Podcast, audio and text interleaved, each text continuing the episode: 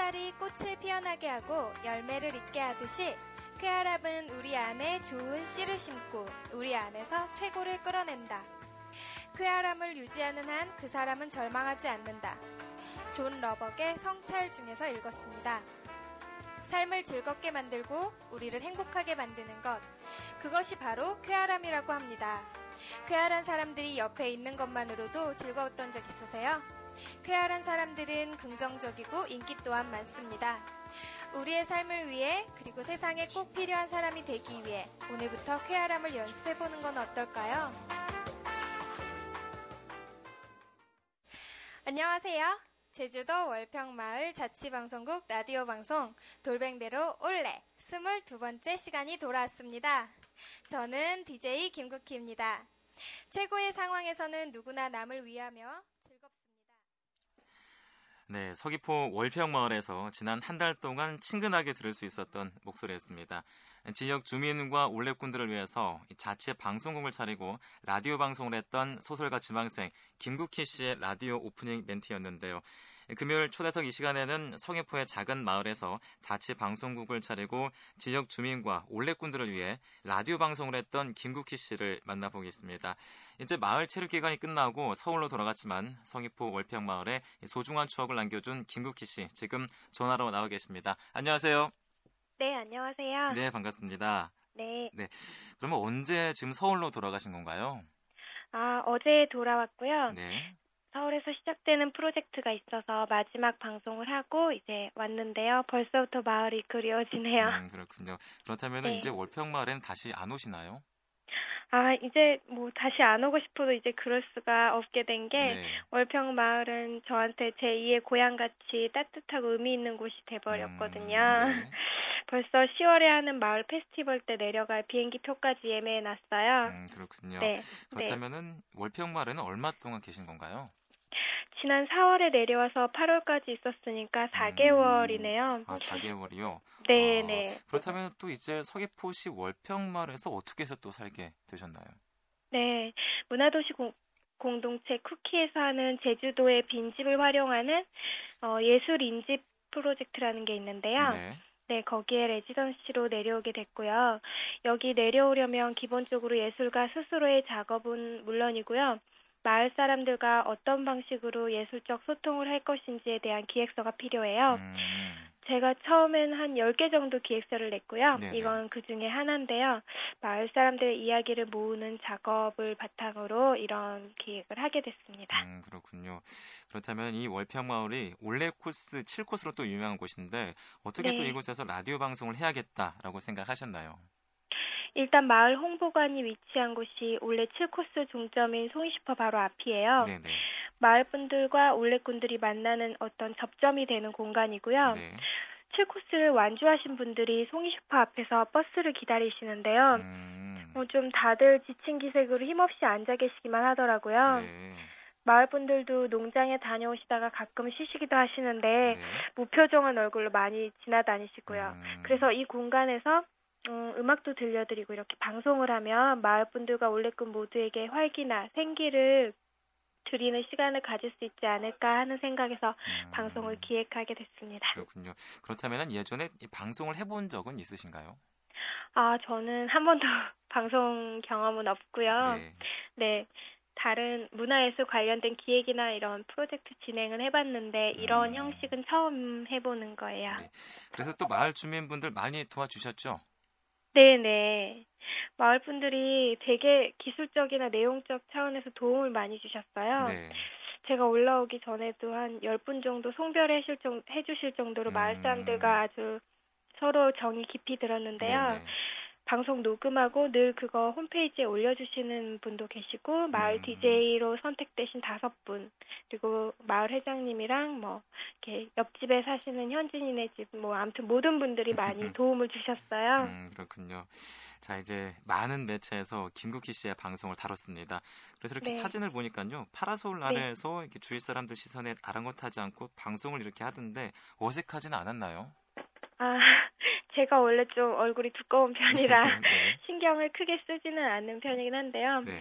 그럼에도 불구하고 방송 시작되면 좀 긴장은 하게 되더라고요. 네. 이번에 마을 DJ분들이 방송을 하실 때 조언도 많이 하고 가르쳐 드리기도 할 생각으로 옆에 앉아서 모니터를 했는데 네. 평소엔 말씀도 잘하고 해서 아무렇지 않게 방송하실 것 같은 분들도 뭐 대본을 들고 있는 손이 막 떨고 있더라고요. 네. 아무래도 어려운 부분이 있겠지만 잘 해나가시리라고 믿고 있습니다. 음, 네. 자, 이제 라디오 방송을 진행하면서 이 사람들과 소통하는 일이 많이 즐거웠겠다라는 생각하게 되는데 어땠나요? 네. 사실 제가 되게 관심을 갖고 있는 쪽이기도 하고요. 누구 사람들한테는 누구나 이야기를 갖고 있는데 시골 분들은 나이 들수록 그걸 표현할 방법도 사람도 없다고 생각을 네. 했어요. 네. 각자 속에 가지고 있던 어떤 생각들 그리고 관념들 그거를 누군가 이야기 나누다 보면은 꺼내지게 되잖아요. 음, 그렇죠. 네, 그런 작업이나 현상에 굉장히 재미를 느끼고요. 네, 그런 속에 있는 이야기들, 네, 그런 거를 많이 듣고 싶었고, 그런 소통이 되게 즐거웠습니다. 음, 참 행복한 4개월이었다라고 생각이 드는군요. 네. 자, 이렇게 또 그렇다면 이 시간에 기억에 남는 사람이나 또 사연이 있다면 좀 소개해 주시죠. 아, 초가집에 사시는 이제 곧 100살이 넘어가셔서 네. 나이도 잘 모르겠다고 하신 할머니가 생각이 나는데요. 네, 이름이 기억 안 난다고 하셨거든요. 네. 네, 처음에는 알려주기 싫으신가 보다 하면서 어디 쓰는 거 아니니까 괜찮아요. 성함 알려주세요. 이랬는데 정말 이름을 불러주는 사람이 없어서 자기 음. 이름을 잊어버리신 거였어요. 네. 그걸 보면서 잊는 거, 잊혀지는 거에 대해서 깊이 생각하게 됐던 것 같아요. 음, 그렇군요. 자, 이제 마을 분들이 다시 라디오 방송 시작한 건 아시죠? 네, 네. 이 시간 응원의 메시지 한마디 해주시죠. 네. 어, 저와 함께 했던 때처럼 앞으로도 각자 DJ의 특색을 살려 잘해나가실 거라 믿고 있어요. 네. 날마다 조금씩 다르지만 한 마음으로, 한 목소리로 멋진 방송 해주시길 바랄게요. 음, 이 일이 DJ 한 분 한 분의 삶에 멋진 전환점이 된다면 뭐 그보다 좋은 일은 없을 거란 생각입니다. 모두 힘내세요. 네. 참, 네. 아주 어, 이 메시지 듣고 힘이 힘이 많이 나실 것 같습니다. 네. 자, 이제 월평마을에 살면서 참 좋은 기억들 많았을 텐데 월평마을이 네. 김국희 씨에게는 어떤 또 소중한 추억을 남겨준 곳이라고 말할 수 있을까요? 네. 사실 마을에 지내면서 많은 일들이 있었는데요. 네. 어딜 가도 마을 분들이 뭔가를 하고 계세요. 근데 그, 그 뭔가 하고 계시다가 제가 느닷없이 찾아가고 느닷없이 지나가면 항상 거기에 저를 이렇게 들어오게 해서 같이 음. 뭔가를 하거나 이런 일들이 많았거든요. 네, 네. 여기는 사람과 사람 사이의 경계가 많이 흐릿해요. 내가 하는 거에 언제든 네가 들어와서 함께 할 수 있어 하는 정서가 있다고 해야 하나요? 어, 서로 예의를 지키면서도 공동체 생활을 균형 있게 발전시킨 마을이라고 보시면 될 것 같아요. 음, 월평마을은 뭐 소중한 추억 정도가 아니라 이제 제 삶에 아주 깊이 들어온 그리고 계속 소통하며 지낼 저의 또 다른 고향이라고 할 수 있을 것 음, 같아요. 그렇군요. 자, 그렇다면 이 제주에 오기 전에 제주의 이미지와 월평마을에 살면서 느꼈던 제주의 이미지 어떻게 말할 수 네. 있을까요?